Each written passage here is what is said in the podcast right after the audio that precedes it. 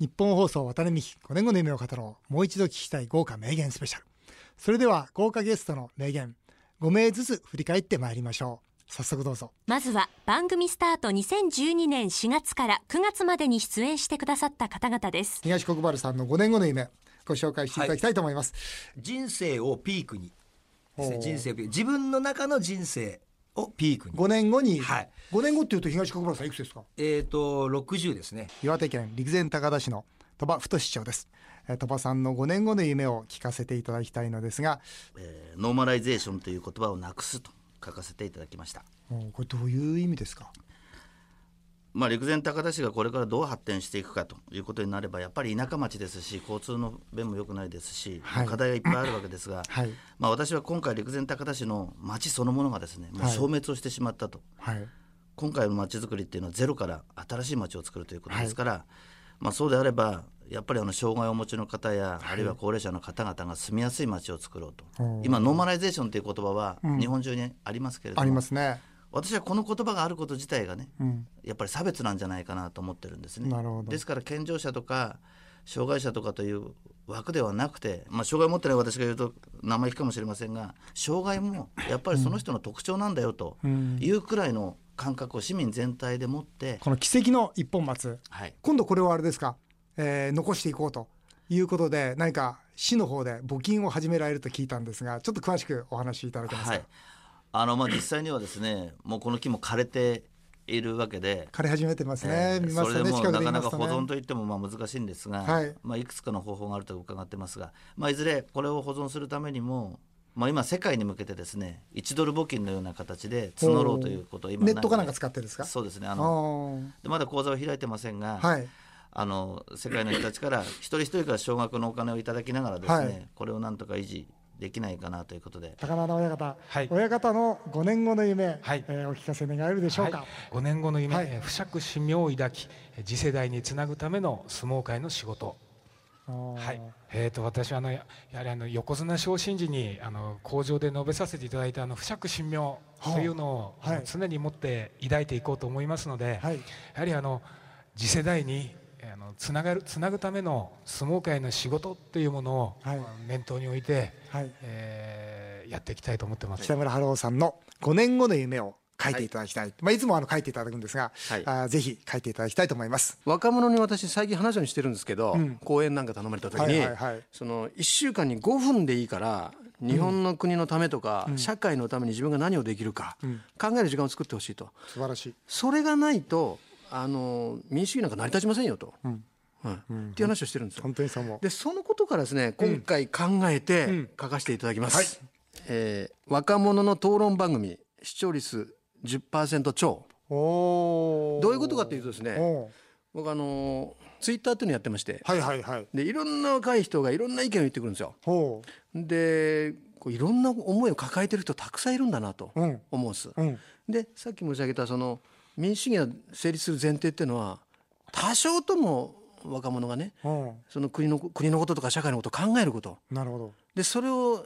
自由に議論する場があって、うんしかもそれに世間の人が注目してくれるとうん。そういう番組を作りたいなと思うんですよ。テレビでもラジオでもいいんですか？何でもいいんです。はい。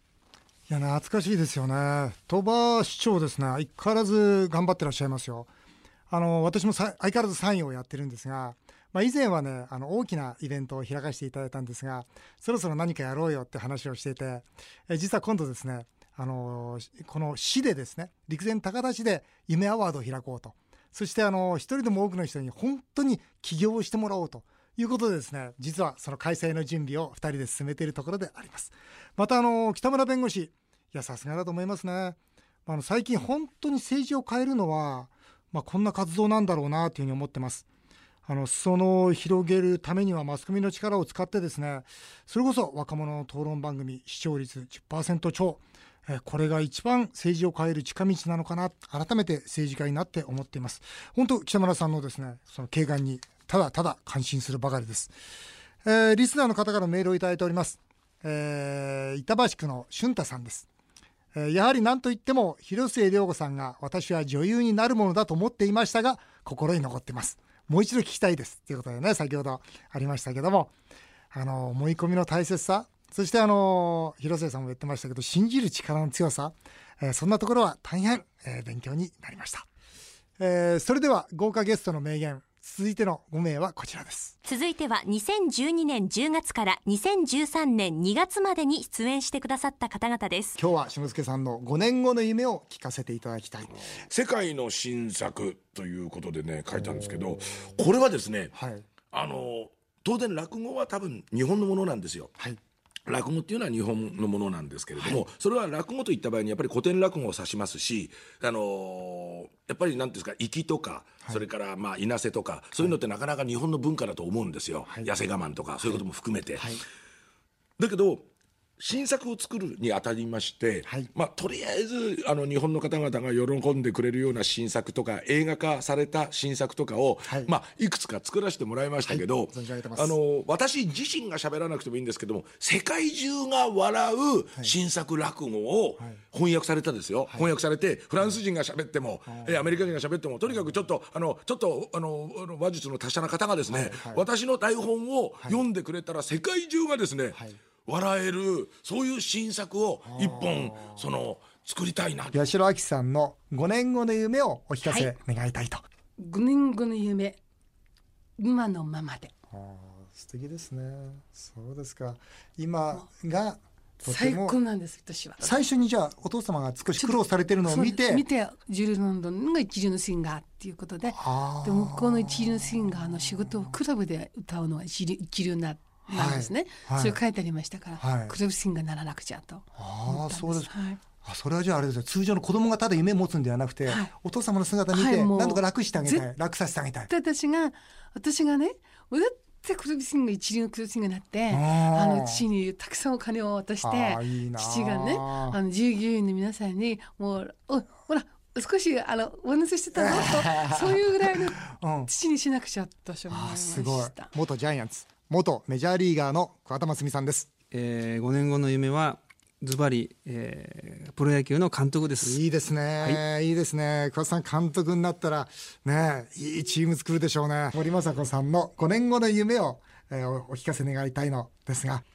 えー森雅子として残りの年月を声の続く限り皆様に歌で恩返しをしたいと思っております。えー宮本慎也さんの5年後の夢をお聞かせ願いたいと思っております。はい。えー東京ヤクルトスワローズの指導者です。その指導者というのは監督とかコーチとかいうそうですね。あのーもうこればっかりは縁だと思ってますので、はい。とにかくヤクルトに貢献して母親はもういいと、勉強行って。もういいって。て。その野球が好きならうん。もうとことんやれっていう、ほうまあ、野球。それに甘えてとことん野球やってましたけども。じゃあもうお母さんは本当に応援をしてくれたんでしょうね。そうですね。だからその公式のチームを見つけてきたのも母親ですしあの本当にあの何ですかね学校の面談とかも,、もう行く高校ありませんよって言われても、あいいですっていう、い。うぐらい割り切っていらっしゃいましたねうちの母親は。いや聞いてると本当昨日のことのように思い出しますよね。あの一つ言えるのは本当皆さんいい人ですよね。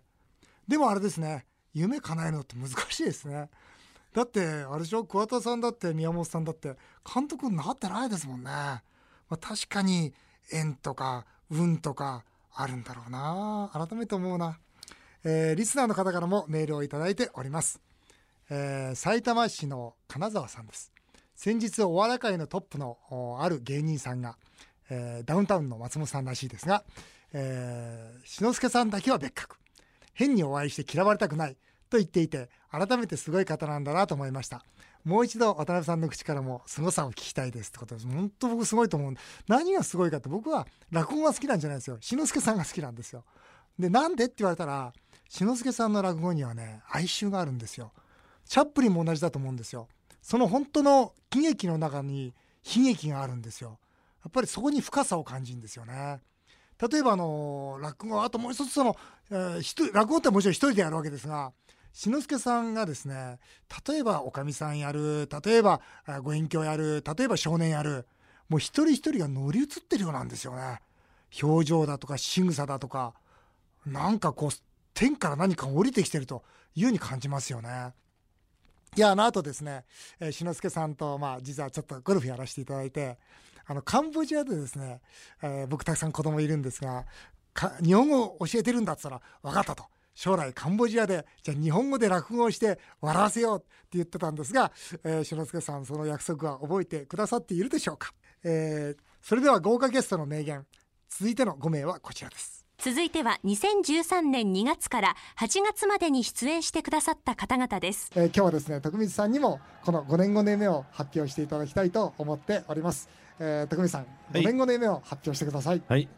5年後僕は今72歳でございますんで、えー、5年後は77歳です。ああもう77歳になられますか、えー、5年で、ということでですね私はまあよく喋ったりよく泣いたりいたしますんで 5年後にはですねもうちょっと穏やかにいこうかなと思いますんで、はい、記事も泣かずば打たれまいと。それ77歳ですから喜寿でございますね。記事にかけてるわけですね記事にかけて記事も泣かずば打たれまいということでもう少しあの言葉を控えめにしながらですね、はい、えー、穏やかな人生を送れられればなというふうに思っておりますんで。放送作家の鈴木治さん。さて今日はですね、はい、えー、鈴木さんの5年後の夢をお聞かせ願いたいのですが、はい、そちらの色紙に書いていただけるでしょうか？はい、えー、視聴率30%のバラエティを作る面白い。そうですか。はい。でも良かったです。あの時にやっぱり僕もちょうどお金をもらい始めて、うん、まあそれこそ本当何百万っていうところがどんどんどんどんもう入ってくるようになってから、うん、要はなんかお金ってちょろいなじゃないですけど、うん、こんな感じで入ってくるんだって思ってた時に、うん。うん、もうそれに間に合わないぐらいのお金を今度返していかなきゃいけないわけじゃないですか。だから自分がいい暮らしできるはずなのに、あのなんだったらすごい少ないお金で暮らさなきゃいけないっていう時があったりとか して、すごいそれがいい経験でした。いやこうやって聞いてるとあの本当にこの夢を達成した人たちじゃないですか。だけどこうねえこれ達成できてないなできてないなって 今数えながら聞いてたんですがいや夢叶えるのって難しいんですねでもあれですよね。夢っていいですよね。だって毎日毎日こうワクワクしてね生活できますしね。そしてやっぱりそこを追っかけていくから成長できるわけですからやっぱり夢っていいなと思います、えー、この方からですね実は改めてメッセージをいただきました。お聞きください。渡辺美希5年後の夢を語ろう、えー、お聞きの皆さんあのそしてまた渡辺美希さんご無沙汰しております。あの徳光でございます。あの確か私があの渡辺美樹さんのラジオにですね、えー、ゲストとしまして出演させていただきましたのがあの2013年の5月でございます、えー、日比谷公園でしたね。あれ日本放送のあのラジオパークの公開収録でございましたけども、えー、皆さんの前でですねもう勝手なことをいろいろ喋らせていただきまして本当にあの、えー、失礼の段を一つお許しいただきたいなというふうに思ったんでありますけどえー、あの時にですね5年後の夢は何ですかと渡辺さんに確かあの問われたことがあったと思うんでありますけど確か私はその時にですね、えー、5年後はちょうどあの77歳、まあ、実際76なんでありましたけども77歳で喜寿になるんで、まあ、喜寿も泣かずば打たれまいと。えー、記事と記事をかけましてですね中唾を垂れまいっていうことで、まあ、口数少なくあの気の利いたコメントの司会者になりたいみたいなこと言ったんでありますけどもなかなかそうはなれませんねやっぱり司会者っていうのは本当に口から生まれてきたような人間でありますんで吐く息がほとんど言葉みたいなそういったような感じで、まあ、76歳を迎えてるわけでありまして果たしてあの来年の77歳基準にですね、えー、口数が少なくなるかどうかっていいますとこれは甚だ疑問でございます。えー、一方はですね渡辺さんも本当に今お元気であの本当にねここのところ政治を見ておりますとあのなんか皆さん言い訳がましいことばっかり言っておりますんであの渡辺美樹さんのようにですねあの本当に正面からつまり質問を受けましたらそそれをちゃんと直球で返してくれるっていうそういう政治家あるいはそういう政治になってもらいたいなっていうふうに、まあ、僕も思えてならないわけでありますけども、まあ、そういう意味ではあの、えー、ぜひ一つ今のスタンスで頑張っていただきまして、えー、後にぜひ一つまた、えー、文部科学大臣あたりでですね入閣をしていただければなというふうに思っております。えー、まあ、これからもあの同じ土曜日日本放送で番組を担当しております。ご縁もございますんで、えー、ぜひ一つお付き合いよろしくお願いしたいと思います、えー、毎週土曜朝5時から生放送しております。徳光和夫徳森海洋沙汰で。こちらにもですねぜひあの三木さんお越しいただければ後人でございます。徳光和夫でございました。はい、徳光さん、ありがとうございます。素敵なメッセージ。えー、メールを紹介させていただきます。えー、数年前の日比谷公演、日本放送ラジオパークで、渡辺さんを初めて生で見ました。徳光和夫さんとの対談もとても印象に残ってます。えー、ただ、あの1ヶ月後ぐらいに突然政治家に転身されたので少し驚きましたということで、本当ですよね。あの、私もびっくりいたしました。ということで、あっという間にお時間となってしまいました。渡辺美希5年後の夢を語ろう。もう一度聞きたい豪華名言スペシャルは来週も続きます。